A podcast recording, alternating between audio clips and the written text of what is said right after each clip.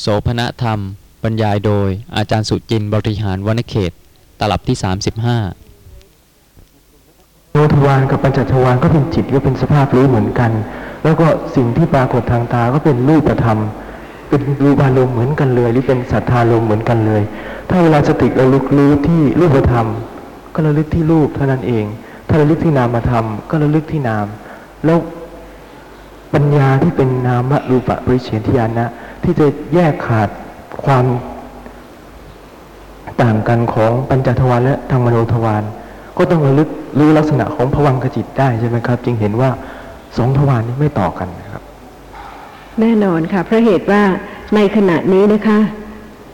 สิ่งที่ปรากฏทางตา ที่ขาดตอนต้องมีใช่ไหมคะ ถึงจะมีการได้ยินเสียงทางหูครับถ้ายังคงปรากฏทางตาอยู่เรื่อยๆ ทางหูจะได้ยินไม่ได้เลยครับ เพราะฉะนั้นการที่ทางหูได้ยิน ก็ต้องแสดงว่าทางตาต้องหมด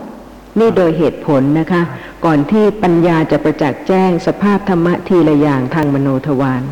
ตามความเป็นจริงในขณะนี้ในขั้นการพิจารณาเนี่ยค่ะช่วงที่ขาดตอนระหว่างปัญจทวารวิถีที่เห็นครับกับทางโสตทวารวิถีที่ได้ยินต้องมีครับเพราะเหตุว่าเป็นจิตต่างประเภทครับ มีอารมณ์ปรากฏคนละอย่างครับเพราะฉะนั้นช่วงที่ขาดตอนแม้ว่ากำลังมีอยู่ครับแต่ไม่ได้ปรากฏ เพราะเหตุว่าสภาพธรรมะเกิดสืบต่ออย่างเร็วครับการเจริญสติปัฏฐานเนี่ยค่ะจะต้องอบรมเจริญปัญญานะคะ จนกระทั่งสามารถแยกบัญญัติออกจากปรมัตถ์ได้ครับถ้าขณะใดที่ไม่สามารถที่จะรู้ความต่างกัน ของขณะที่มีบัญญัติเป็นอารมณ์ และปรมัตถ์เป็นอารมณ์ ขณะนั้นไม่ใช่เป็นการเจริญปัญญาครับเพราะฉะนั้นการอบรมเจริญสติปัฏฐานสามารถที่จะรู้ปรมัตถธรรมครับซึ่งไม่ใช่บัญญัติครับก่อนที่จะเจริญสติปัฏฐานเนี่ยค่ะ ไม่มีใครรู้จักปรมัตถ์เลย ใช่ไหมคะ อยู่ในโลกของบัญญัติทั้งหมด สิ่งที่เห็นก็เป็นวัตถุเป็นคนเป็นสิ่งต่างๆ แต่ว่าเวลาที่ศึกษาธรรมะแล้วก็รู้ว่าสิ่งที่ปรากฏทางตาเป็นแต่เพียงสภาพธรรมชาติอย่างหนึ่ง ซึ่งมีลักษณะปรากฏเมื่อกระทบกับจักขู่ประสาทะครับสามารถจะปรากฏเฉพาะเมื่อกระทบกับจักขุประสาทะ เพราะฉะนั้นสิ่งที่เพียงปรากฏทางตา ในขณะที่กระทบกับจักขุประสาทะ จะเป็นสัตว์เป็นบุคคลเป็นวัตถุใด ๆ ไม่ได้เลยครับ การรู้อย่างนี้นะคะก็ทำให้สตินี่ยค่ะเริ่มเกิดที่จะพิจารณา แต่ยังไม่ต้องไปกังวลถึงว่านี่เป็นปัญจทวารวิถี หรือว่ามโนทวารวิถี หรือว่ามีผวังขั้นระหว่างจักขุทวารวิถีที่เห็นสิ่งที่ปรากฏทางตา และโสตทวารวิถีที่ได้ยินเสียง ความรู้เหล่านี้นะคะเป็นเครื่องประกอบ ที่จะทำให้สติเกิดระลึกได้ และยิ่งศึกษาเรื่องของสภาพธรรมะละเอียดขึ้นละเอียดขึ้นถึงปัจจัยต่างๆ ที่จะทำให้เกิดสภาพธรรมะแต่ละอย่าง แล้วก็ดับไปอย่างรวดเร็ว ก็เป็นการประกอบที่จะให้มีการละคลาย ไม่ยึดถือ ไม่ติดข้อง ในสภาพธรรมะที่กำลังปรากฏเพราะเหตุว่าขณะนี้นะคะ ถ้าจะระลึกที่ลักษณะของสิ่งที่แข็งครับ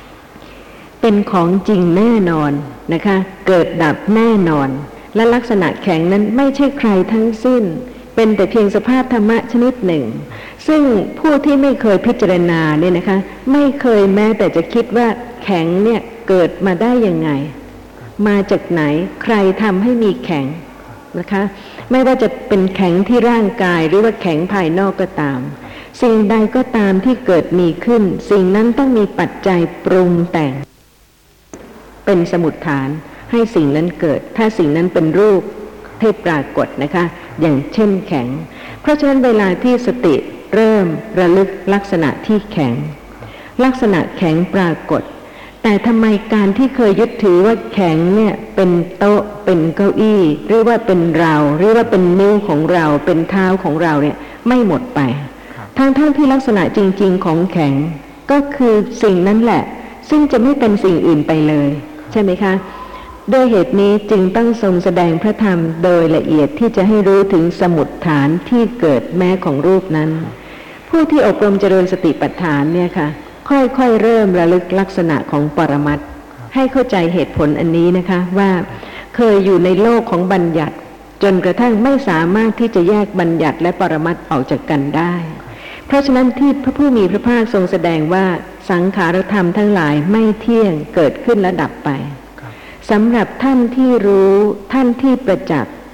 ไม่มีข้อสงสัยเลย แต่ผู้ที่กำลังฟังกำลังเข้าใจนะคะ แล้วกำลังเริ่มศึกษาสติเริ่มระลึก น้อมไปที่จะรู้ในลักษณะของสิ่งที่ปรากฏเนี่ยค่ะ ถ้าไม่อาศัยการฟังเลยนะคะ ไม่สามารถที่จะละหรือรู้ได้ว่าเป็นเพียงสิ่งหนึ่ง ซึ่งปรากฏต่างกับทางตา ทางหู ทางจมูก ทางลิ้น เพราะฉะนั้นดูเสมือนว่าแข็งนี่ไม่ดับ ทางตาก็ดูเสมือนว่าเห็นนี่ไม่ดับ ทางหูก็แยกไม่ออกนะคะ ว่าได้ยินกับคิดเป็นคำคำเนี่ยต่างขณะกัน ขณะที่ได้ยินเฉพาะเสียง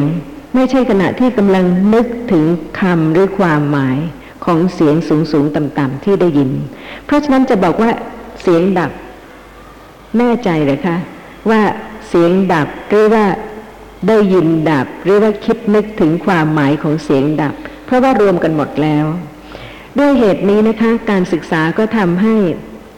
สามารถจะเข้าใจลักษณะของสภาพธรรมะในขั้นของการพิจารณาได้ว่าผวังขจิตมี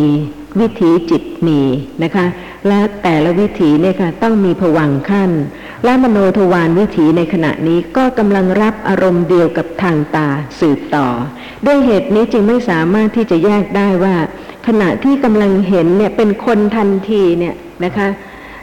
ปัญจทวารวิถีดับไปเมื่อไหร่ผวังขจิตขั้นเมื่อไหร่ มโนทวารวิถีเกิดกี่วาระ ถึงจะรู้ว่ากำลังเห็นคนนั้นคนนี้ นี่ก็แสดงให้เห็นแล้วว่า สติปัฏฐานในขั้นต้นนะคะ เพียงแต่เริ่มที่จะระลึกได้ว่าสิ่งที่ปรากฏทางตา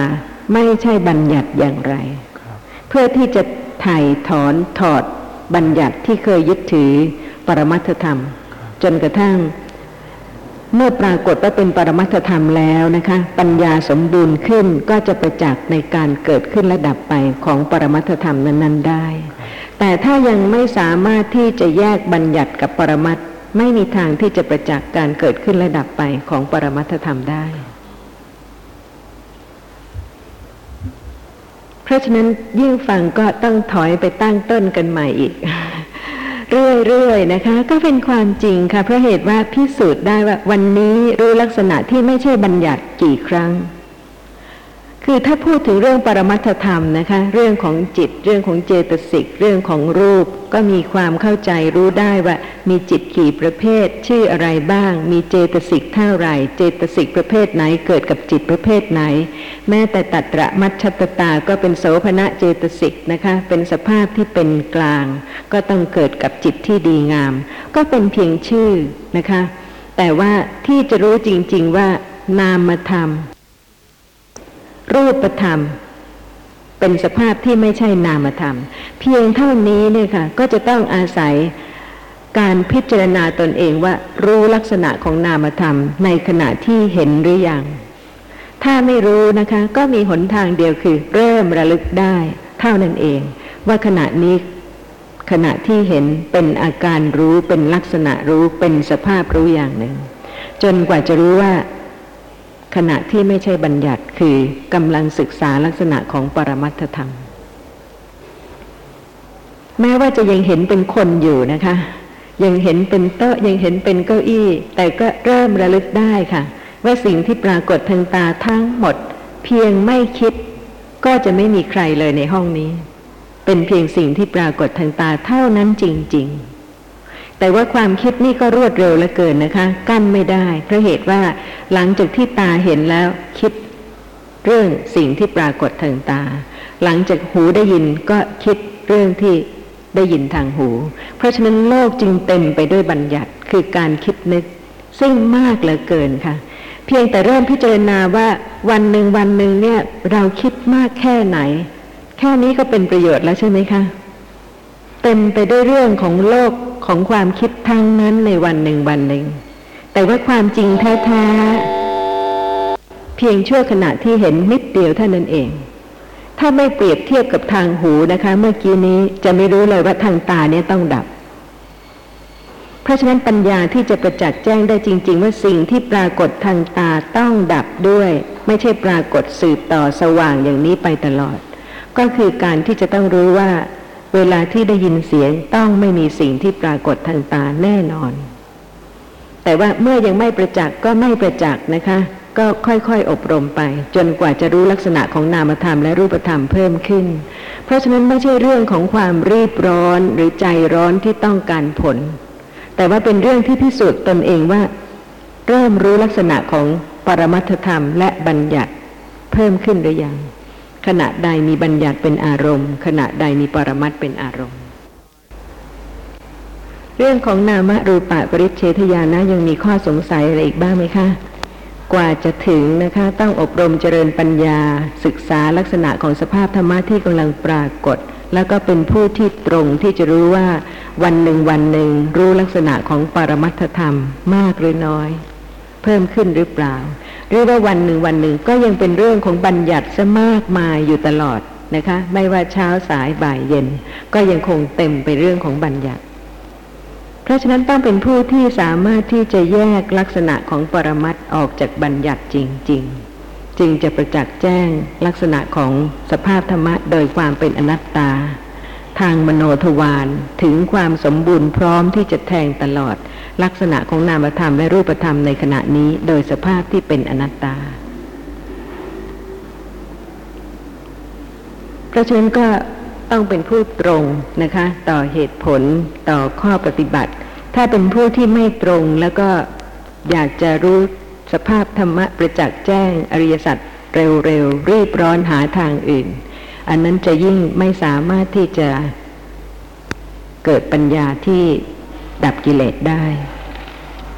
ข้อความในอัตถกถา มัชฌิมนิกาย มัชฌิมปัญนาตคหปฏิวัต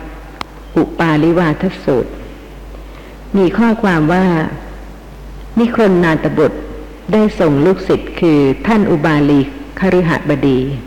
ให้ไปยกวาทะของพระผู้มีพระภาค เพราะสำคัญตนว่าเก่งกว่าพระผู้มีพระภาค และแม้ว่าจะอยู่ในนครเดียวกันกับพระผู้มีพระภาคนะคะ คือในครั้งนั้นพระผู้มีพระภาคประทับอยู่ใกล้เมืองนาลันทา และนิครนนาตบุตรก็อยู่ที่เมืองนาลันทา แต่นิครนนาตบุตรก็ไม่เคยเห็นพระผู้มีพระภาคเลย ด้วยว่า ผู้ใดย่อมปฏิญาณตนด้วยวาทะว่าเป็นศาสดา ผู้นั้นยังไม่ละปฏิญาณนนั้น ก็ไม่สมควรเห็นพระพุทธเจ้า เพราะฉะนั้นนิครนนาตบุตรนั้นไม่รู้ถึงสมบัติ คือการเห็นและการฟังพระธรรมของพระผู้มีพระภาค เพราะไม่เคยเห็นพระผู้มีพระภาค นี่เป็นสิ่งที่สาวกจะเห็นคุณค่าของพระธรรมนะคะ โดยการรู้ว่าไม่รู้อะไร นอกจากจะได้ฟังพระธรรมแล้วก็เริ่มพิจารณาเริ่มเข้าใจขึ้น จนกระทั่งพิจารณาข้อปฏิบัติที่ละเอียดรอบคอบ เป็นหนทางที่จะทำให้รู้ชัดในลักษณะของสภาพธรรมะตรงตามความเป็นจริง ไม่คลาดเคลื่อน เพราะเหตุว่าถ้าผิดไปเพียงเล็กน้อยนะคะ ทีละนิดทีละหน่อย ไม่เป็นผู้ที่พิจารณาเหตุผลโดยถูกต้องแล้วแล้วก็ จะทำให้มีข้อประพฤติปฏิบัติที่ผิด ซึ่งในทุกวันนี้นะคะ ทุกคนก็จะเห็นได้ว่า เพราะไม่รู้ปัจจัย คือเหตุที่จะทำให้เกิดผล คือสภาพธรรมะแต่ละขณะในขณะนี้ ก็เลยทำให้มีการเข้าใจผิด มีการเชื่อแล้วก็ประพฤติผิดผิดๆต่างๆ ซึ่งความเห็นผิดในปัจจุบันนี้นะคะ ก็เป็นเฉพาะในยุคนี้สมัยนี้ซึ่งทุกท่านเห็นเหตุการณ์ต่างๆ ที่เป็นความเข้าใจผิด เป็นความเชื่อผิดผิดๆ แต่ว่าความเชื่อผิดหรือความเห็นผิดเนี่ยค่ะ ไม่ได้มีมาแต่เฉพาะในสมัยนี้นะคะ แม้ในครั้งโบราณโบราณนานมาแล้ว จะเป็นพันล้านปีก่อน หรือว่าอีกพันล้านปีข้างหน้า ความเห็นผิดหรือว่าความเชื่อผิดผิดเนี่ยค่ะ ก็ยังคงเป็นไปตามเหตุตามปัจจัยของผู้ที่ไม่พิจารณาเหตุและผลให้ถูกต้องตามความเป็นจริง เพราะฉะนั้นจึงต้องเป็นผู้ที่ไม่ประมาทจริง ๆ นะคะว่าถ้าขาดเหตุผลขณะใด จะไม่รู้ปัจจัยที่จะทำให้เกิดสภาพธรรมะแต่ละอย่างตามความเป็นจริงแล้วแล้วก็จะทำให้เชื่อผิดผิดๆและปฏิบัติผิดผิดๆได้ ข้อความในอัตถกถา มัชฌิมนิกาย มัชฌิมปัญนาตขหปฏิวัตอุปาลิวาทสูตร มีข้อความว่า พวกนิครนเห็นผิดว่า แม้ต้นไม้ ใบไม้แห้งๆผุๆนะคะ กรวดหรือกระเบื้องแตกก็มีชีวิตคือมีปานะ มีลมหายใจ เพราะฉะนั้นความคิดอย่างนี้นะคะ ในสมัยนี้ไม่ได้มีเฉพาะในสมัยนี้ค่ะ แม้ในครั้งพระผู้มีพระภาคหรือก่อนนั้น ก็ยังมีความเชื่อที่ผิดผิดๆมีความเห็นที่ผิดผิดๆได้ และก็อีกเรื่องหนึ่งก็คือ ตามข้อความในอุปาลิวาทสูตรนะคะ มีหญิงงามเมืองผู้หนึ่งที่อาศัยกรรมดีในอดีตที่ได้กระทำมาแล้ว จึงได้ฐานันดรคือมีตำแหน่งเป็นหญิงงามเมือง แต่ก็เข้าใจว่าที่ตนได้ฐานันดรนนั้นเพราะเห็นดาบทผู้หนึ่งที่มีหนวดเคราปิดอกรุงรัง ก็เลยคิดว่าเป็นกาลกินี เพราะฉะนั้นเมื่อเห็นดาบทนั้นก็เลย ล้างตา แปรงฟัน เคี้ยวไม้สีฟัน ถมน้ำลายเป็นก้อนๆลงไปที่ดาบทนั้น แล้วก็โยนไม้สีฟันลงบนเสิงผม บ้วนปาก แล้วเอาน้ำราดบนศีรษะของดาบท โดยที่เข้าใจว่าการทำอย่างนั้นเป็นการลอยกลีโทษแล้ว ซึ่งก็ทำให้ผู้อื่นพลอยกระทำตามกันไปหมดนะคะ นี่ก็เป็นอีกรูปแบบหนึ่ง ซึ่งสมัยนี้จะมีอย่างนี้หรือเปล่านะคะ จะมากกว่านี้หรือจะน้อยกว่านี้ก็ต้องแล้วแต่สถานที่เพราะว่าตามชายแดนห่างไกลก็ไม่ทราบว่าจะมีความเห็นผิดความเข้าใจผิด เพราะไม่รู้เหตุปัจจัยของสภาพธรรมะมากน้อยแค่ไหน ซึ่งเมื่อผู้อื่นได้ทำตามอย่างนั้นนะคะ ก็อาศัยกรรมดีที่ได้กระทำแล้วในอดีต ก็เป็นเหตุให้ได้ ยศถาบรรดาศักดิ์กัน ก็เลยยิ่งทำให้เชื่อว่าด้วยการกระทำอย่างนั้นนะคะ เป็นเหตุที่จะทำให้ได้ยศถาบรรดาศักดิ์นี่คือประวัติของป่าทันตกีในอุปาลิสูตรอีกป่าหนึ่งคือป่ากาลิงคะ ก็มีประวัติที่แสดงความเห็นผิดของพระราชาองค์หนึ่ง ซึ่ง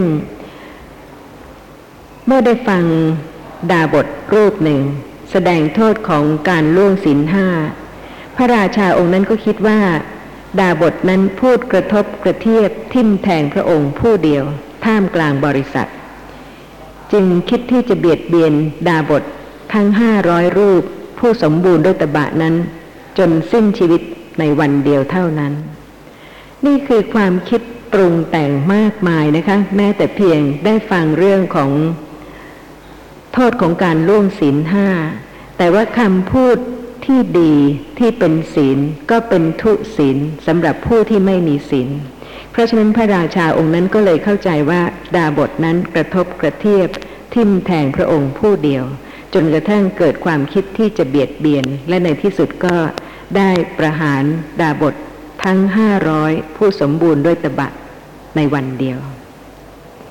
นี่คือประวัติของป่าทันตกี อีกป่าหนึ่งนะคะ คือป่ามาตังคะ ก็ได้แสดงให้เห็นความเข้าใจผิดที่ไม่รู้ว่าสภาพธรรมะทุกอย่างที่เกิดขึ้นเป็นไปทุกขณะเนี่ยค่ะต้องมีเหตุปัจจัยที่จะทำให้เกิดขึ้น ไม่ว่าจะเป็นกุศลวิบากก็ต้องเกิดจากกุศลกรรม อกุศลวิบากก็ต้องเกิดจากอกุศลกรรม แต่เมื่อไม่รู้สภาพธรรมะนั้น ๆ ตามความเป็นจริงนะคะ ก็ทำให้เข้าใจผิดได้ เช่นในครั้งนั้นนะคะ ความเห็นผิดของคนในสมัยนั้นมีว่า เมื่อคนจันทานโกรธ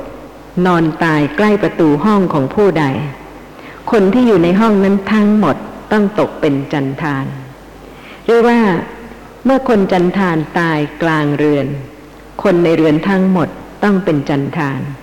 หรือเมื่อคนจันทานตายที่ประตูเรือน คนที่อยู่ในเรือนทั้งสองข้างนะคะ ต้องเป็นจันทาน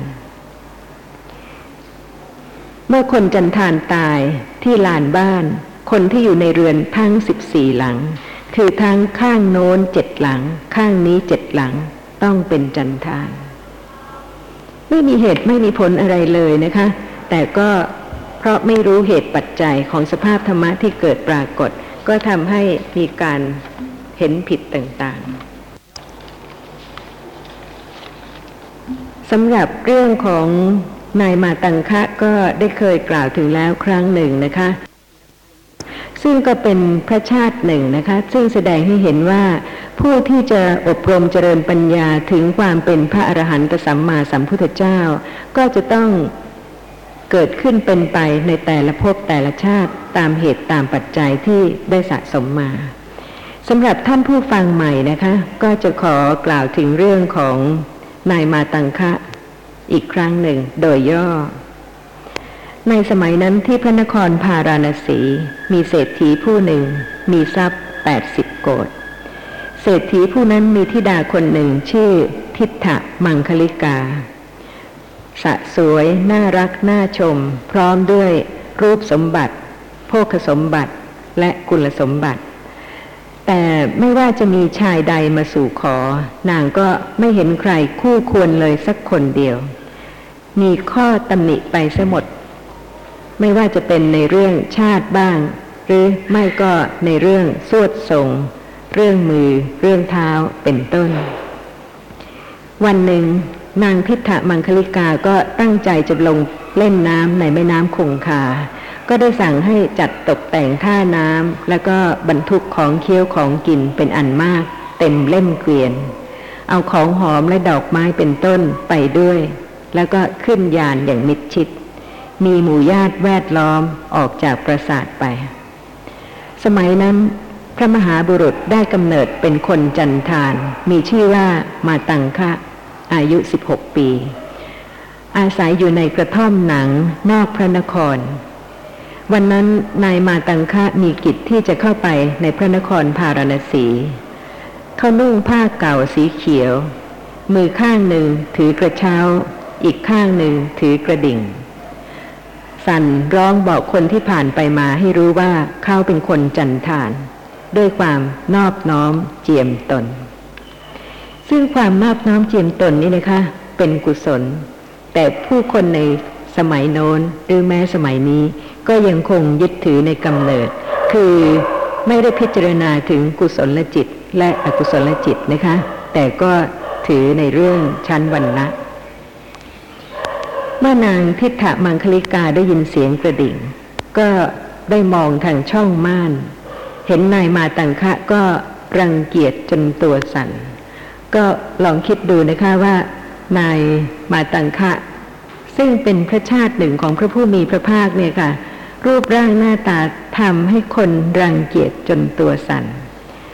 นางถมน้ำลายและบอกให้พี่เลี้ยงเอาน้ำมาล้างตา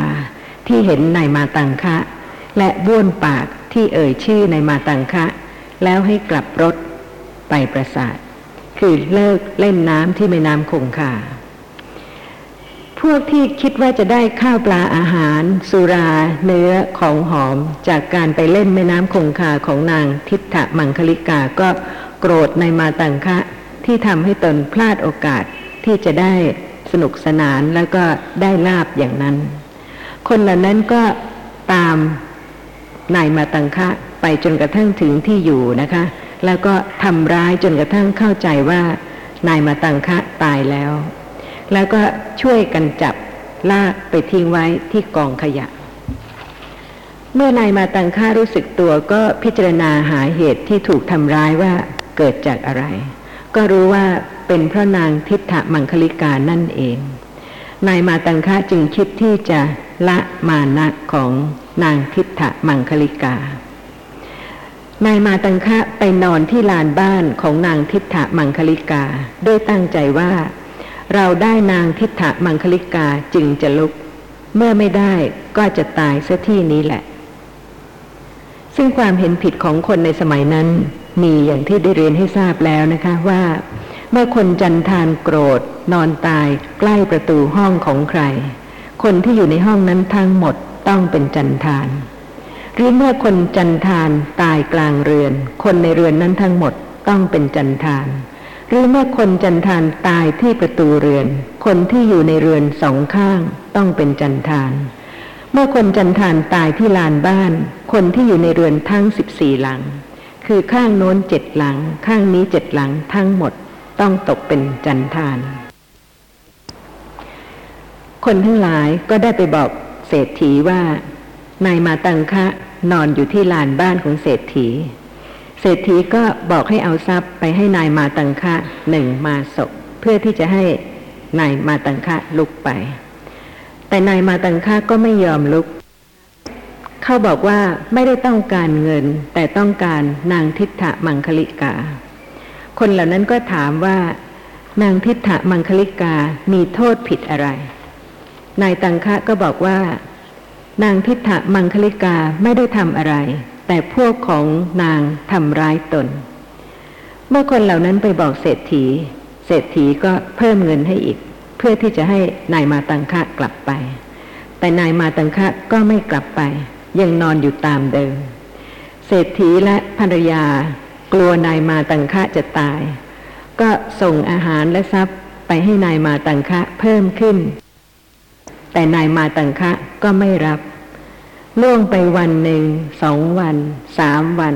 สี่วันห้าวัน พวกเพื่อนบ้านที่อยู่ติดกัน ก็บอกให้เศรษฐีให้นางทิฏฐมังคลิกากับกันนายมาตังคะไปเสีย แต่เศรษฐีและภริยาก็ไม่ยอม ส่งเงินไปให้เพิ่มอีกเรื่อยๆ จนถึงหนึ่งแสน แต่นายมาตังคะก็ไม่ยอมรับ จนถึงวันที่เจ็ด ชาวบ้านทั้งสิบสี่หลังก็ประชุมกัน ยกนางทิฏฐมังคลิกาให้นายมาตังคะ โดยพากันขึ้นไปบนปราสาท ถอดเครื่องประดับทุกชิ้นออก ให้นุ่งผ้าเขียวเก่าๆ ให้ประดับต่างหูดีบุก มอบกระเช้าใบตาลให้ แล้วจับแขนไปส่งให้นายมาตังคะนายมาตังคะทำมานะของนางทิฏฐมังคลิกาให้ลดลงนะคะ โดยไม่ยอมลุกขึ้น จนกว่านางทิฏฐมังคลิกาจะพูดกระตนอย่างนอบน้อมนะคะ ซึ่งนางทิฏฐมังคลิกาก็เรียกนายมาตังคะว่าเจ้านาย แล้วก็บอกให้ลุกขึ้น นายมาตังคะก็ให้นางทิฏฐมังคลิกาแบกตน พาไปยังประตู ที่จะออกไปสู่บ้าน แต่ไม่บอกว่าให้ไปทางไหน ซึ่งนางทิฏฐมังคลิกาเนี่ยครับเป็นผู้ที่ไม่เคยแม้แต่ยกของที่เบาๆอย่างก้านบัวนะคะ แต่ก็เชื่อฟัง เพราะฉะนั้นก็แบกนายมาตังคะ เดินไปทางประตูด้านทิศตะวันออก แล้วก็ถามว่าออกทางประตูนี้ใช่ไหมนายมังตังคะก็บอกว่าไม่ใช่ นางทิฏฐมังคลิกาก็แบกต่อไปอีกนะคะ จนถึงประตูเมืองด้านตะวันตก นายมังตังคะก็บอกว่าให้ออกไปทางประตูด้านนี้ไปยังกระท่อมมุงหนังของตน พระโพธิสัตว์อยู่ในกระท่อมของตนกับนางทิฏฐมังคลิกา โดยไม่เกี่ยวข้องกับนางทิฏฐมังคลิกาเลย ตลอดเจ็ดแปดวัน ระหว่างนั้นนะคะ ท่านก็คิดว่า จะมีทางใดที่จะทำให้นางทิฏฐมังคลิกาได้เกียรติ ได้ยศและได้บริวารเมื่อเห็นว่าถ้าท่านยังอยู่เป็นครือขัดก็ไม่มีทางที่จะทำให้นางทิฏฐมังคลิกา ได้เกียรติ ได้ยศ ได้บริวารได้ เพราะฉะนั้นก็ออกบวชเจริญฌานสมาบัติ จนกระทั่งได้อภิญญา เมื่อบรรลุอภิญญาแล้วก็ได้กลับไปบอกนางทิฏฐมังคลิกาว่า ให้นางเป่าประกาศให้ทั่วพระนครว่า สามีของนางไม่ใช่จันทาน แต่เป็นเท้ามหาพรหมและให้ประกาศว่าอีกเจ็ดวันซึ่งจะเป็นวันอุโบสถนั้นเท้ามหาพรหมสามีของนาง จะเหาะลงมาจากวงพระจันทร์ และเมื่อถึงวันนั้นนะคะ ก็เป็นอย่างนั้นจริง ๆ เพราะฉะนั้นพวกมหาชนเมื่อเห็นดังนั้นก็พากันแวดล้อมนางทิฏฐมังคลิกา เรียกนางว่า พรมประชาบดี แล้วก็ปรึกษากันที่จะเชิญนางเข้าไปอยู่ในพระนคร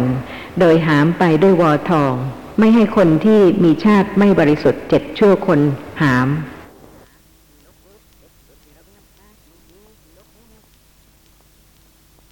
ที่มีชาติไม่บริสุทธิ์เจ็ดชั่วคนหาม แต่ว่าให้พราหมณ์ผู้มีชาติและมนสิบหกคนหามไป คนที่เหลือบูชาด้วยของหอมและดอกไม้เป็นต้นเข้าไปสู่พระนคร และได้สร้างมนดบให้นางอยู่ ตั้งแต่นั้นมาคนทั้งหลายได้ยืนพอเห็นนาง แต่ว่าเข้าใกล้ไม่ได้ เมื่อต้องการจะไหว้ก็ต้องให้หนึ่งกหาปณะจึงไหว้ได้ ผู้ต้องการไหว้ในที่รอบๆพอได้ยินเสียง ต้องให้ร้อยกหาปณะจึงไหว้ได้ ผู้ต้องการไหว้ในที่ใกล้ ซึ่งเป็นที่ได้ยินเสียงพูดปกติ ต้องให้ห้าร้อยกหาปณะจึงไหว้ได้ ผู้ต้องการวางศีรษะที่เท้าแล้วไหว้ ต้องให้พันกหาปณะจึงไหว้ได้ ผู้ที่ต้องการน้ำชำระเท้าต้องให้หมื่นกหาปณะจึงได้ มีใครต้องการไหมคะ น้ำล้างเท้าหนึ่งหมื่นกหาปณะ เพราะคิดว่านั่นเป็นมงคลค่ะ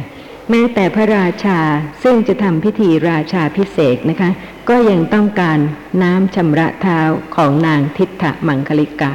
เพราะฉะนั้นพระราชาก็ต้องให้เงินถึงหนึ่งหมื่นกหาปณะด้วยมีข้อสงสัยอะไรจากการที่ได้รับฟังในคราวก่อนบ้างไหมคะ ในคราวก่อนนะคะ นายมาตังคะซึ่ง เป็นคนจันทาน เป็นผู้ที่อยู่บ้านมุงหนัง ก็ได้จบชีวิตในสังสารวัฏด้วยการตรัสรู้เป็นพระอาหารหันตสัมมาสัมพุทธเจ้า พระสมณะโคดมพระองค์นี้ เพราะฉะนั้นทุกคนในขณะนี้ค่ะ ซึ่ง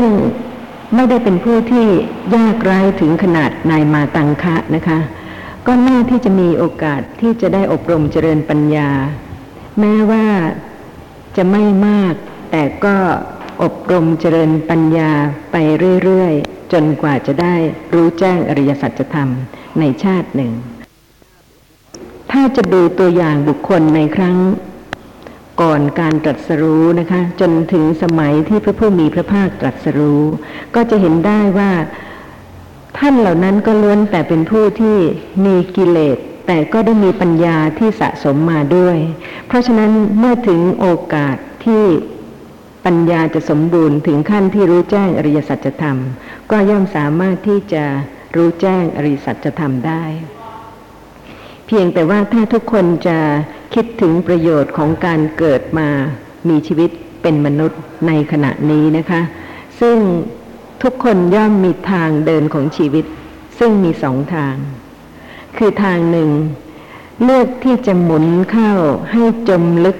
อยู่ในปลักของสังสารวัตรต่อไป หรือว่าเลือกที่จะหมุนออกจากเกลียวของสังสารวัตรไปทีละเล็กทีละน้อย เพราะฉะนั้นธรรมะเนี่ยค่ะต้องพิจารณาทุกเรื่อง ไม่ว่าจะเป็นในเรื่องของโลภะหรือโทสะโมหะนะคะ โดยพิจารณาตนเองว่า การที่ยังมีความยึดมั่นผูกพันในบุคคล ควรที่จะคลายเกลียวออกหรือว่าหมุนเกลียวเข้าไปอีก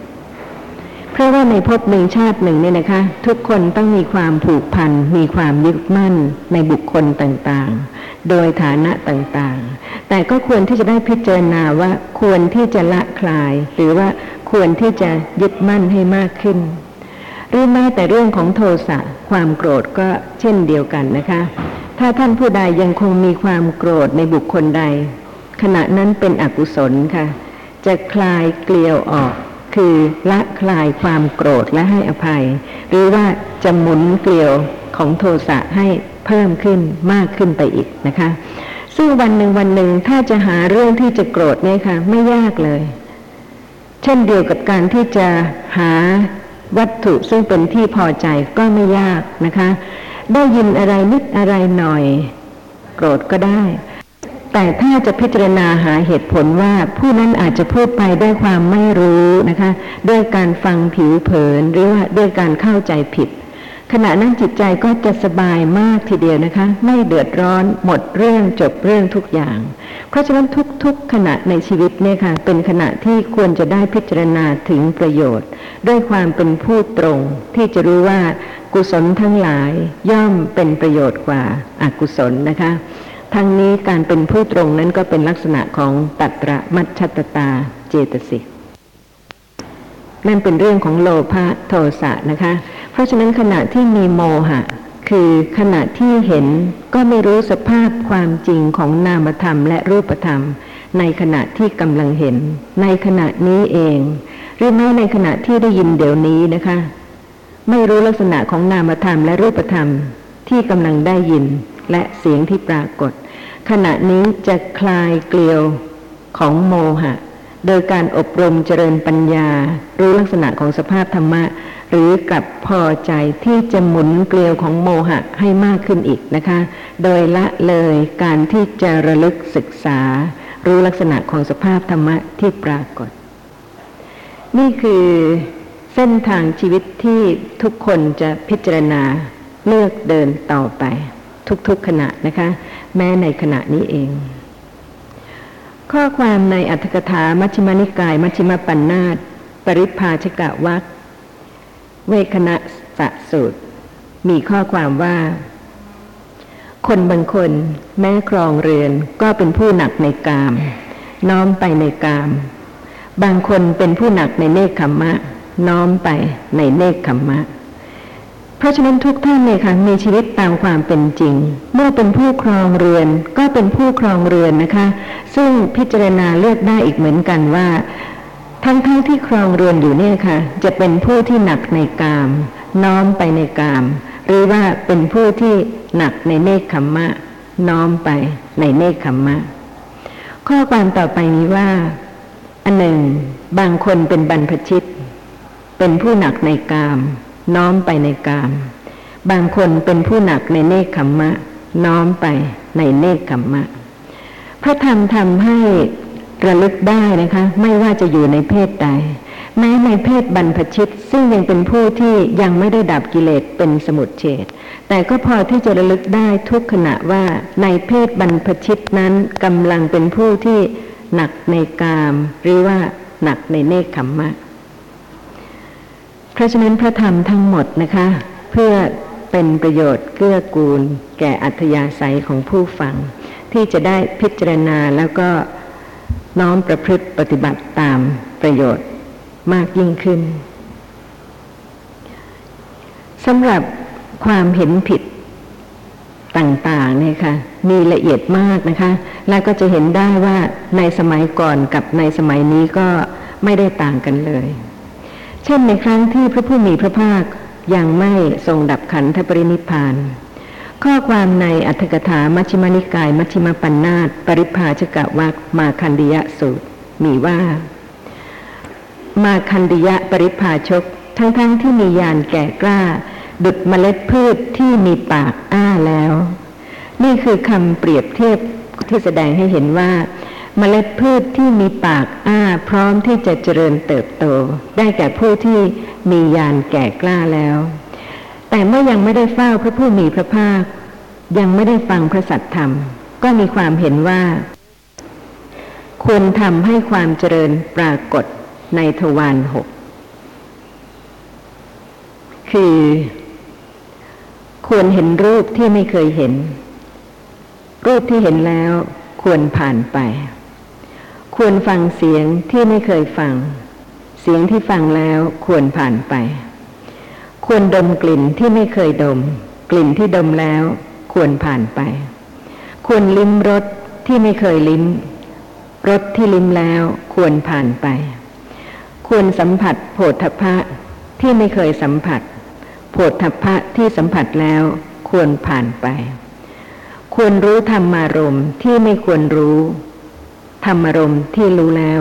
ควรผ่านไป นี่ก็เป็นความวิจิตของจิตนะคะ ที่จะมีความคิดต่างๆ เช่น ความคิดสร้างสรรค์ของคนทุกยุคทุกสมัย แม้ในสมัยของมาคันดิยะปริพาชกนะคะ ก็มีความเห็นอย่างนั้น และแม้ในสมัยนี้เองนะคะ ผู้ที่มีความคิดสร้างสรรค์ต่าง ๆ เนี่ยค่ะ ไม่เคยหยุดความพอใจเลยนะคะ เช่น ถ้ามีความคิดว่าควรเห็นรูปที่ไม่เคยเห็น จะมีการคิดสร้างสรรค์รูปมากมายหลายอย่างไหมคะ ทั้งในเรื่องของเครื่องประดับร่างกายหรือว่าเครื่องประดับบ้าน หรือว่าทางวิชาการต่างๆ ควรเห็นรูปที่ไม่เคยเห็น เพราะฉะนั้นขณะใดที่ได้เห็นสิ่งใหม่ ๆ ขณะนั้นเข้าใจว่าได้ทำความเจริญให้ปรากฏในทวารหก ราะฉะนั้นความคิดของคนสมัยโน้นนะคะ กับคนสมัยนี้ก็ไม่ได้ต่างกันเลย ในเรื่องความเห็นผิด ถ้ามีใครเห็นว่าควรที่จะสร้างสรรค์ทุกสิ่งทุกอย่าง ทั้งรูป ทั้งเสียง ทั้งกลิ่น ทั้งรสทั้งผฏฐัพะทั้งธรรมารมนั่นคือความคิดในเรื่องของโลกนะคะ แต่ไม่ได้รู้ความจริงว่า ความเจริญแท้ๆคือการเจริญปัญญา ซึ่งพระผู้มีพระภาค ทรงละพระคันธกุดีเช่นกับเทวสถาน เสด็จไปประทับบนเครื่องลาดอันทำด้วยหญ้าที่โรงบูชาไฟสองสาวัน เพื่ออนุเคราะห์มาคันดิยะพรามพระพระองค์ทรงบำเพ็ญพระบารมีเพื่อทรงอนุเคราะห์ผู้อื่น และเมื่อมาคันดิยะพรามได้เฝ้าพระผู้มีพระภาค พระองค์ก็ได้ทรงแสดงธรรมให้มาคันดิยะพรามเห็นโทษ คือทุกข์ซึ่งเกิดจากการเห็น การได้ยิน การได้กลิ่น การลิ้มรส การรู้โผฏฐะในขณะที่สติไม่ได้ระลึก ไม่ได้สำรวมระวัง ก็ย่อมจะมีความเดือดร้อนไปตามอารมณ์ที่ปรากฏ ด้วยโลภะโทสะโมหะ นี่คือพระธรรมที่ทรงแสดงให้เห็นความต่างกันนะคะ ระหว่างความคิดของผู้ที่เข้าใจว่า การที่จะทำให้ความเจริญปรากฏทางทวารทั้งหกนั้นต้องทำสิ่งใหม่ ๆ คือเห็นรูปที่ไม่เคยเห็นได้ยินเสียงที่ไม่เคยได้ยิน แต่ว่าความเจริญจริง ๆ นั้นไม่ใช่อย่างนั้นนะคะ แต่เป็นการที่จะปราศจากโลภะโทสะโมหะ ในขณะที่กำลังเห็นกำลังได้ยินกำลังได้กลิ่นกำลังลิ้มรส กำลังรู้สิ่งที่กระทบสัมผัส เพราะฉะนั้นการฟังพระธรรมเนี่ยค่ะจะต้องพิจารณาถึงจุดประสงค์นะคะ และก็เป็นผู้ที่ตรง เป็นผู้ที่มั่นคงในเหตุผลจริง ๆ เพื่อการประพฤติปฏิบัติจะได้ไม่คลาดเคลื่อน แล้วก็ไม่คล้อยตามในสิ่งที่ไม่เป็นเหตุและเป็นผลเพราะเหตุว่าถ้าไม่พิจารณา เป็นผู้ที่มั่นคงในเหตุผลจริง ๆ นะคะ การเชื่อในมงคลตื่นข่าวต่างๆ ที่ไม่ใช่เหตุผล ก็เป็นทางที่จะทำให้ค่อยๆไกลออกไป จากข้อปฏิบัติที่ถูกต้องทีละเล็กทีละน้อย ในที่สุดก็ไม่สามารถที่จะพิจารณาได้ว่าข้อปฏิบัติใดเป็นข้อปฏิบัติที่ถูกที่จะทำให้ปัญญาเจริญ และข้อปฏิบัติใดเป็นข้อปฏิบัติที่ไม่ทำให้ปัญญาเจริญ เช่น บางท่านอาจจะคิดว่า การเห็นอะไรจะเป็นมงคล เคยคิดไหมคะ การเห็นอะไรจะเป็นมงคล บางคนก็เข้าใจว่า เห็นบางบุคคลก็เป็นมงคล เช่น เห็นภิกษุบางรูปที่เข้าใจว่าเป็นพระอรหันต์ มีหลายท่านทีเดียวนะคะ ที่กล่าวว่าควรจะเห็นพระภิกษุรูปนั้นรูปนี้เป็นมงคลอย่างยิ่งเพราะเหตุว่าท่านผู้นั้นเป็นพระอรหันต์แต่ว่ามงคลจริง ๆนะคะ ไม่ใช่การเห็นอย่างนั้น แต่ว่าต้องเป็นการเห็นพระรัตนตรด้วยการเข้าใจพระธรรมคำสอนอย่างถูกต้อง ไม่ใช่ไปด้วยความตื่นเต้นว่าจะได้เห็นบุคคลหนึ่งบุคคลใด แต่ว่าการเห็นที่ถูกต้องคือ การเห็นด้วยการเข้าใจพระธรรมคำสอน เพื่อที่จะได้อบรมเจริญปัญญา สามารถที่จะเข้าใจสภาพธรรมะที่ไม่เคยเข้าใจมาก่อน เช่น ไม่เคยได้ยินได้ฟังมาก่อนเลยนะคะ ว่าเห็นในขณะนี้เป็นสภาพธรรมะอย่างหนึ่ง เป็นสภาพรู้ เป็นอาการรู้ เป็นลักษณะรู้ เพียงเท่านี้ค่ะ ถ้าจะพิจารณาด้วยความทราบซึ้งในอัฏฐะจริง ๆนะคะ ที่จะไม่ละเลยพร้อมกับสติที่ระลึกได้ที่จะพิจารณาลักษณะที่กำลังเห็นในขณะนี้ และก็รู้ว่าไม่เคยคิดว่ามีประโยชน์มาก่อน ไม่เคยรู้ว่าเห็นในขณะนี้มีปัจจัยอะไรบ้างที่จะทำให้เกิดขึ้น แต่เมื่อมีโอกาสที่จะได้ฟังเรื่องของปัจจัย มีโอกาสที่จะได้รู้ว่าเป็นเพียงสภาพนามธรรมชนิดหนึ่ง ซึ่งเกิดขึ้นแล้วก็ดับไปอย่างรวดเร็ว ในขณะนั้นนะคะย่อมเห็นพระคุณของพระธรรม ที่ทำให้ สามารถที่จะรู้ความจริงในชีวิตซึ่งหลายหลายชาติก่อนอาจจะไม่เคยได้ยินได้ฟังมาเลย แต่ว่าชาติใดก็ตามที่มีโอกาสได้ฟัง แล้วก็ได้พิจารณาเห็นประโยชน์นะคะ ก็จะรู้ได้ว่าเป็นสิ่งซึ่ง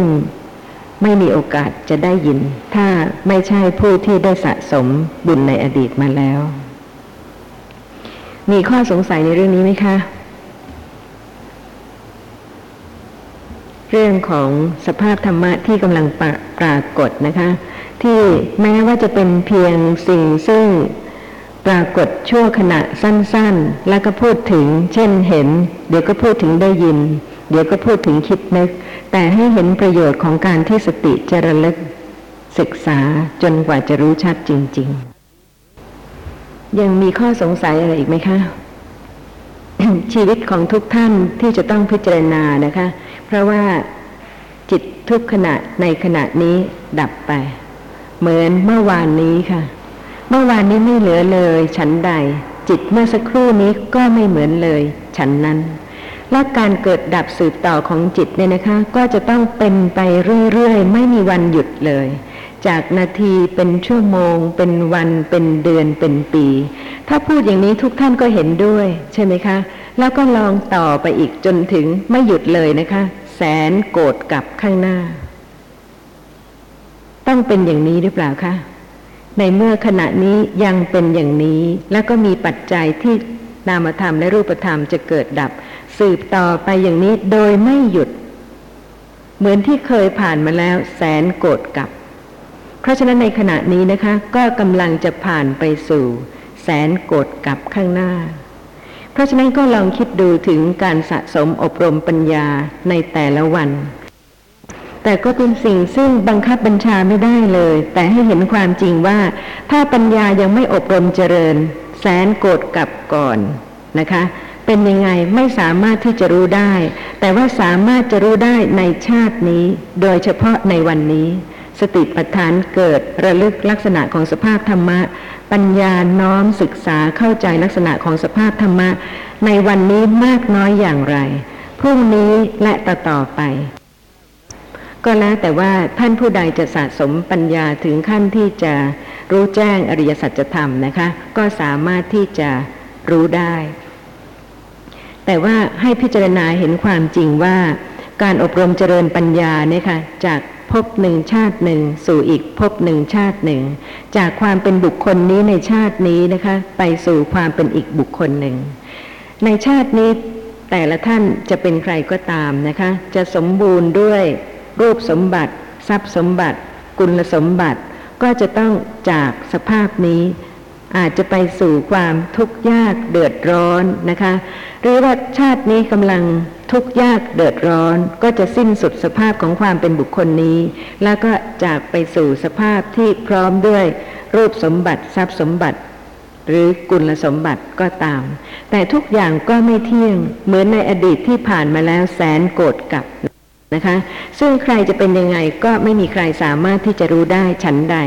ชาติต่อไปซึ่งจะมาถึงโดยไม่นานนะคะ ก็ไม่มีใครสามารถที่จะรู้ได้ฉันนั้น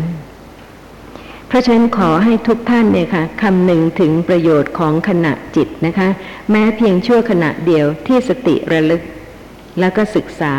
ลักษณะของสภาพธรรมะที่กำลังปรากฏในขณะนี้ ถ้าพิจารณาเพียงชั่วขณะจิตเดียว ชั่วขณะจิตเดียวนะคะ จะได้รับประโยชน์มากเพราะเหตุว่าไม่กังวลถึงขณะอื่น เช่นขณะที่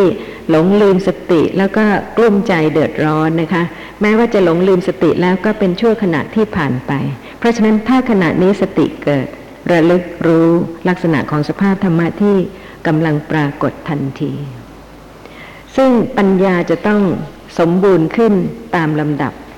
ไม่ใช่ว่าจะข้ามขั้นได้ ข้อความในอัตถกถามัชฌิมนิกาย มัชฌิมปัญนาตภิกขุวักกีตาคิรีสูตร อธิบายการปฏิบัติตามลำดับ มีข้อความว่า พระผู้มีพระภาคตรัสว่า ดูกระภิกษุทั้งหลาย เราไม่กล่าวกันตั้งอยู่ในอรหัตผลเป็นครั้งแรกเท่านั้น ดุดกบกระโดดไปฉะนั้นเพราะบางคนคิดว่า จากการเป็นปุถุชนเนี่ยนะคะสามารถที่จะเป็นพระอรหันต์ได้ อย่างบางท่านก็กล่าวถึงบางบุคคลว่าเป็นพระอรหันต์เนี่ยค่ะไม่ได้กล่าวถึงการอบรมเจริญปัญญาไปตามลำดับ จนกระทั่งบรรลุคุณธรรมเป็นพระโสดาบัน เป็นพระสกทาคามี เป็นพระอนาคามี แล้วจึงจะถึงความเป็นพระอรหันต์และบางท่านก็เข้าใจว่าพระผู้มีพระภาคในขณะที่ตรัสรู้นั้นนะคะ ก็เป็นพระอรหันต์ทันที แต่ความจริงไม่ใช่ค่ะ ปัญญาของพระองค์เองก็จะต้องเกิดตามลำดับจากพระโสดาบัน พระสกทาคามี พระอนาคามี จนถึงความเป็นพระอรหันตสัมมาสัมพุทธเจ้า ข้อความในอัตถกถามีว่า บทว่า อนุปุพสิกขา แปลว่า ด้วยการศึกษาโดยลำดับ ซึ่งทุกท่านซึ่งกำลังฟังพระธรรมเนี่ยนะคะจะเห็นได้ว่าเป็นความจริงอย่างนั้น บทว่าศรัทธาชาโต คือมีศรัทธาเกิดแล้วด้วยศรัทธาอันเป็นที่ตั้งแห่งความสำเร็จ แม้แต่การที่จะฟังเรื่องการเจริญสติปัฏฐาน การที่สติจะระลึกลักษณะของสภาพธรรมะที่กำลังปรากฏแม้เพียงเล็กน้อยนะคะ ชั่วขณะนั้นศรัทธาก็เกิดแล้ว ด้วยศรัทธาอันเป็นที่ตั้งของความสำเร็จ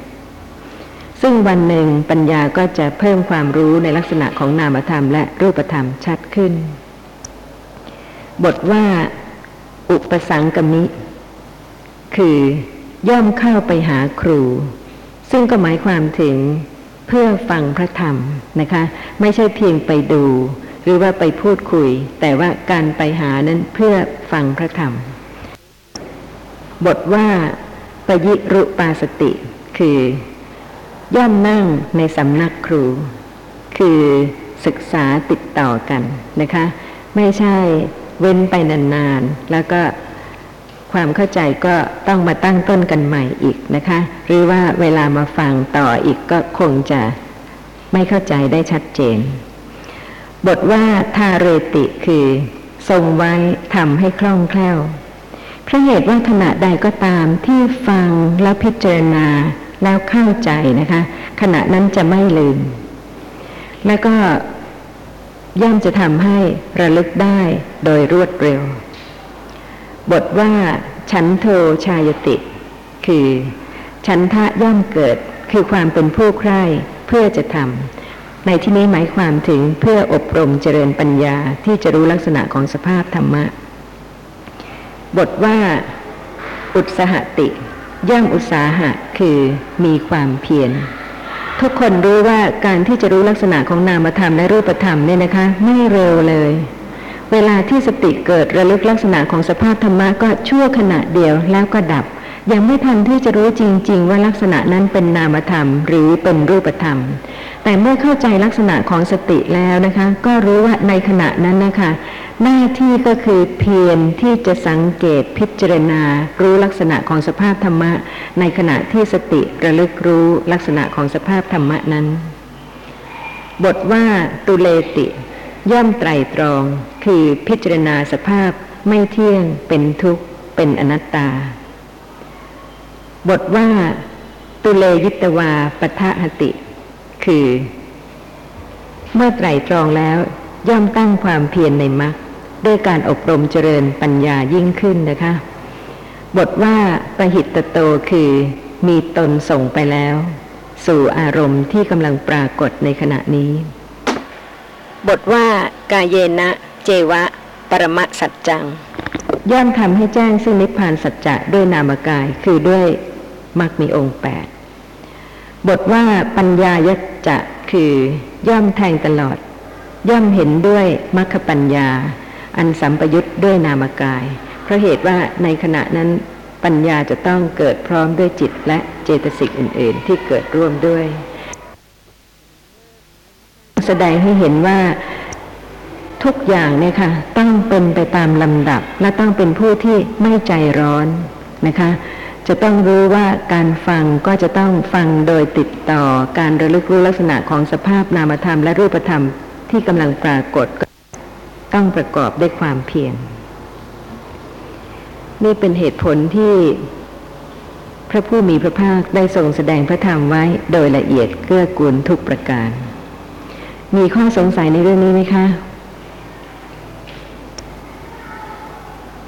สำหรับนามรูปะ ปริเฉทญาณยังมีข้อสงสัยอะไรอีกไหมคะ อาจารย์ครับผมไม่ได้กังวลเรื่องวิปัสสนาญาณะนะครับ แต่ว่าเมื่อถ้าอาจารย์จะผ่านเรื่องนี้ไปแล้ว ผมก็ขอเรียนถามปัญหาอีกสักเล็กน้อย ก็ไม่ใช่เพื่อการหวังผลทางการปฏิบัติแต่ว่าเพื่อจะให้เป็นเหตุเป็นปัจจัยให้การอบรมเจริญปัญญาได้เจริญต่อไปนะครับ คือเมื่อคราวที่แล้ว ผมได้ถามเกี่ยวกับเรื่องรูปารมณ์ว่ารูปารมณ์ที่ปรากฏทางปัญจทวารกับรูปารมณ์ที่ปรากฏทางมโนทวารนั้นเหมือนกันไหมในกรณีที่มีปรมัตถ์เป็นอารมณ์เหมือนกัน ซึ่งอาจารย์ก็ได้ตอบว่าเหมือนกันนะครับ ผมยังมีข้อสงสัยอยู่อีกเล็กน้อยคือที่ไม่เข้าใจคือว่า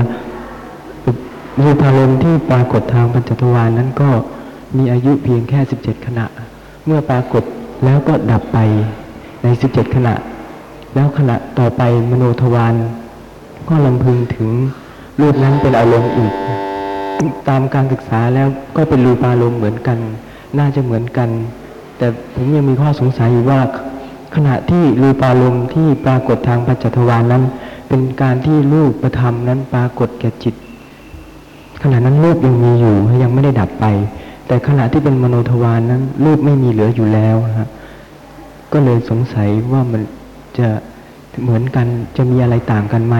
แล้วยังมีเหตุผลอีกที่ผมยังไม่ค่อยเข้าใจคือว่า ถ้าสมมุติว่าเป็นความสมบูรณ์เป็นความสมบูรณ์ของปัญญาที่เป็นปัญญาเป็นวิปัสสนาญาณะขั้นนามรูปะปริเฉทญาณะแล้วเนี่ย ปัญญานั้นจะสามารถที่จะ เมื่อสติระลึกปัญญาที่เป็นวิปัสสนาญาณะนั้นเกิดพร้อมสติก็สามารถจะแยกขาดได้ว่าขณะใดเป็นปโนทวารและขณะใดเป็นปัญจทวารและมโนทวารก็จะปรากฏโดยความเป็นมโนทวารต่างจากทางปัญจทวารซึ่งแสดงให้เห็นว่าเออเมื่อปัญญาและสติเจริญถึงขั้นแล้วก็สามารถที่จะระลึกรู้แยกความต่างของปัญจทวารและทางมโนทวารได้ แต่สำหรับในขณะปัจจุบันนี้ซึ่ง สติยังไม่เกิดเล็กๆน้อยๆแล้วก็ปัญญาก็ยังไม่สมบูรณ์เพียงพอนะครับ ผมก็ขอเรียนถามว่า เวลาที่สติเกิดและลึกรู้ลักษณะของสภาพธรรมะ แล้วก็จะให้ปัญญาค่อยๆ อบรมเจริญขึ้น จนถึงความเป็นวิปัสสนาญาณะได้สักวันหนึ่งข้างหน้านะครับ การที่สติเริ่มระลึกบ้างเล็กๆน้อยๆทางทวารต่างๆนะครับ จะมีนิมิตจะมีเครื่องหมายอะไรหรือไม่ที่เมื่อสติระลึกแล้ว ปัญญาที่เกิดขึ้นขณะนั้นน่ะ มีโอกาสที่จะอบรมเจริญค่อยๆเจริญขึ้น จนเป็นความสมบูรณ์ของปัญญาที่เห็นความต่างของมโนทวารและทางปัญจทวารได้ครับข้อแรกที่ถามเรื่องของรูปารมณ์ใช่ไหมคะ รูปารมณ์ที่ปรากฏทางจักขุทวารดับไปแล้ว เป็นสภาวะรูป เป็นรูปที่มีอายุ17ขณะดับไป และเมื่อมโนทวารวิถีจิตรับรู้ต่อ ไม่น่าที่จะเหมือนกันหรือยังไงคะที่ถามครับคือคือคือรูปที่ขณะนั้นทางปัจจทวานั้น มีรูปที่ปรากฏจริงกับจักขูวิญญาณวิถีหนึ่งขณะ แล้วก็จักขูวิญญาณจิตหนึ่งขณะ เมื่อจักขูวิญญาณจิตดับไปแล้ว รูปนั้นกับจักขูภาษาทะก็ยังอยู่ต่อไป จนจิตจนดับไปทางปัจจทวารแต่ขณะที่มโนทวาร ลำพึงถึงรูปรูปารมณ์ที่ดับไปแล้วนั้นขณะนั้นรูปธรรมไม่มีอยู่แล้วครับแต่ความจริงรูปารมณ์ก็ต้องเหมือนกันเป๊ะเลยอย่างที่อาจารย์บรรยาย ผมก็เลยสงสัย เอ๊ะ ขณะที่รูปยังคงมีอายุอยู่ ขณะที่จิตกำลังรู้รูปนั้น กับรูปไม่มีดับไปหมดแล้ว แล้วจิตธรรมโนทวารก็รู้รูปนั้น น่าจะมีอะไรต่างกันบ้างครับ ที่จะพอให้สติระลึกเพื่อจะได้รู้ชัดว่า ขณะใดเมื่อสติระลึกขณะนั้น เป็นรูปธรรม ดับไปแล้วหรือยัง หรือรูปอารมณ์ขณะนั้น ดับไปแล้ว ถ้าจะนึกถึงรูปรูปหนึ่ง พอจะนึกได้ไหมคะก็รูปอะไรก็ได้ถ้านะนึกคะก็ก็เป็นนึกคิดนะครับ เดี๋ยวนี้นะคะพอที่จะนึกถึงได้ไหมคะ ได้ได้